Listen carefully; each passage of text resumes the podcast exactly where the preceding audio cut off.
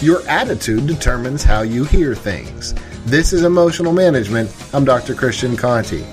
Have you ever noticed that one person can be extremely bothered by the same noise that another person finds pleasure in?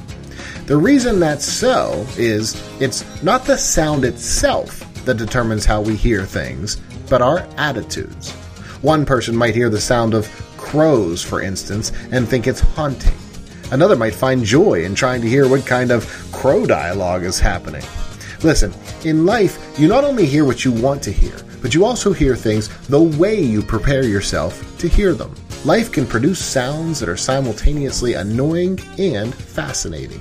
What you hear in life often has much less to do with the outer sound than it does with your inner voice telling you how to perceive that sound. To listen to life in a whole new way, visit drchristianconti.com.